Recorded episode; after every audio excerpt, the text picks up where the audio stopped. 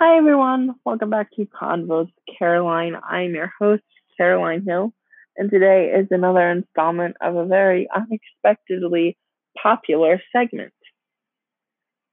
As you all can guess, it is the time of the month where I dish out my top five books. This month is appropriately named Fireplace Reads. Coming in at number five is The Swap by Megan Schultz. When I got this book, I didn't really know what to expect. I haven't really read the back. All I saw was that the cover was interesting. I think that was the first time I'd picked up a book because the cover was cool. Um, and so I didn't really know what it was about, but eventually, as I read, I did figure out what it was about. And here's what you need to know. Two teenagers switch bodies. They don't exactly know how. All they know is that they have to learn to live as the other until they can switch back. Keep in mind, this is a boy and a girl, so their lives are going to be drastically different. However, even though they do eventually switch bodies back into their regular selves, they learn some things about themselves, more about their inner soul, their inner person, whatever you want to call it. And they take away some very valuable lessons. I think it's a really cool book personally. There's a lot of humor, there's a lot of humility, and there's just a lot of fun, crazy, ultimately really weird stuff. You should definitely check it out.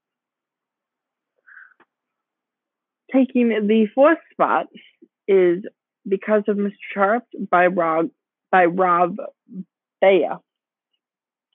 This book I really enjoy, and it kind of centers around the season. It mostly takes place in the wintertime, but it's spread throughout an entire school year.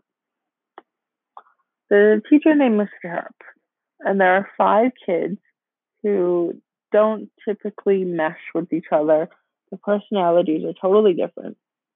But after a tragedy takes place, and their teacher is unable to teach them, they learn some things about themselves, and it helps them see past their differences and see that they're all equal in some way, shape, or form. I enjoyed this book, and I've probably read it four or five times since I got it. You should definitely give it a read. Kicking off the top three is The Trials of Apollo by Rick Riordan.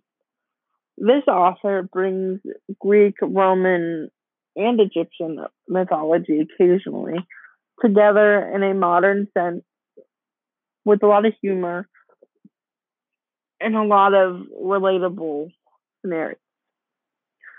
This series particularly is about the god Apollo and how he has to deal with the ups and downs, I guess we could call them, of being mortal after his father Zeus cast him away from Mount Olympus.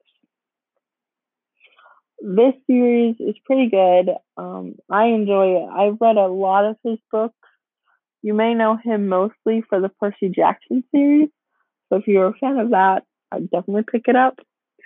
There's four books so far that have been released. The fourth one just released a couple weeks ago. Um, and then the fifth one won't come out until next fall. The fifth one is the final book, and as you can guess, I read the fourth one within the day or two that I got it. I definitely recommend this book and this series. Alright, we are winding down. Number two is another series, but I've listed it only as the first book. It's Harry Potter and the Sorcerer's Stone by J K. Rowling. If you don't know this series, um, I'm kind of worried about your socialness and your use of technology and how often you get out of the house, because Harry Potter is seriously everywhere. The books are sold in multiple forms and copies every day. There's a theme park dedicated to it, and there's little groups of people all over the world that have web pages and forums dedicated to just Harry Potter. Google it. It's crazy. But if you don't know Harry Potter, it's just a good book and a good series overall. There's seven books. They're fairly long, so you will be occupied for a very, very, very long time, depending on how you read. Um, I'll just let you know that I got these Christmas Day as a present last year, so December twenty-fifth, and I finished them January twenty-fourth. So roughly thirty days it took me to finish seven very long, very thick books. But I think that just attests how good they are. So that's how I'm kind of recommending it to you, because there's way too much to give you like a simple synopsis. So I'm just telling you, it's really good. All right, guys, we've reached the end. Taking the top spot this month, kind of a different type of book. It's called The Sky is Everywhere by Jandy Nelson. This book I ordered last year for book club at the middle school, and I read it within a day. It's really good. Um, here's basically the rundown, because we don't need to be sitting here for an hour and a half while I try to dissect this book to you. Um, there's two girls, and they're sisters, and Bailey, one of the sisters, dies from a sudden heart episode while she was rehearsing for the play Romeo and Juliet. And forgive me, but I do not recall the other sister's name at this point in time. But the sister of Bailey has to figure out who she is without the shadow of her sister, who she is while still respecting her sister's memory. And um, it gets very complicated, because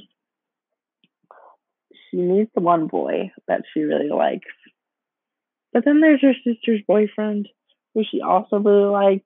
So it's like a love triangle, but it's kind of like a sad love triangle.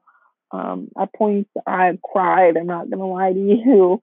Um, But in the end, it's really good. The closure around the sister's death, it's tied up in a really sweet way.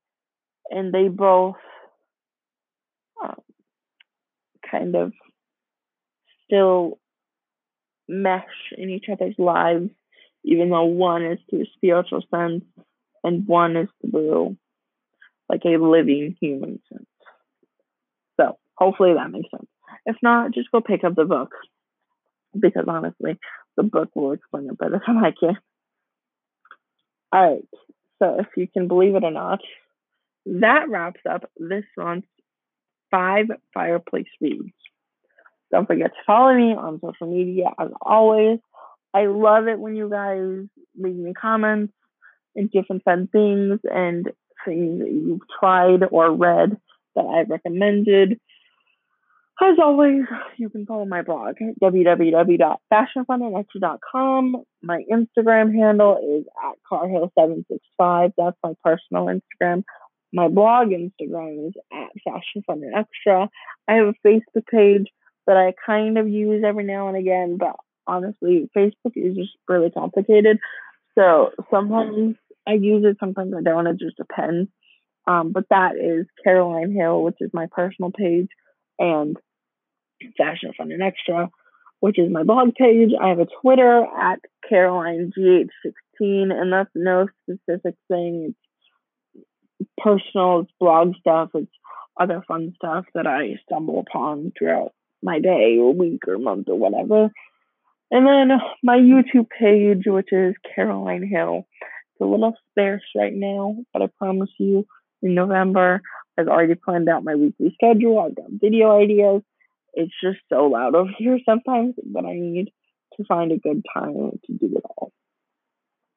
Then you can go check out my Pinterest page.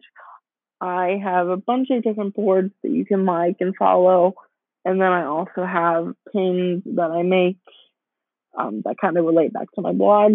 And that's just my name. That's Caroline Hill on Pinterest. I, I think I got them all. If you would like to um, leave me any messages or comments, as always, you can just comment them on social media, comment them on my blog, or you can click the voice message link that'll be up somewhere on my social medias or perhaps even in the description of this episode, and then give me a comment that'll go right to my podcast. And then who knows, maybe if you guys have questions or anything, I'll answer them right here in my podcast. All right. I hope you all have a wonderful, wonderful Saturday, and I will see you all later.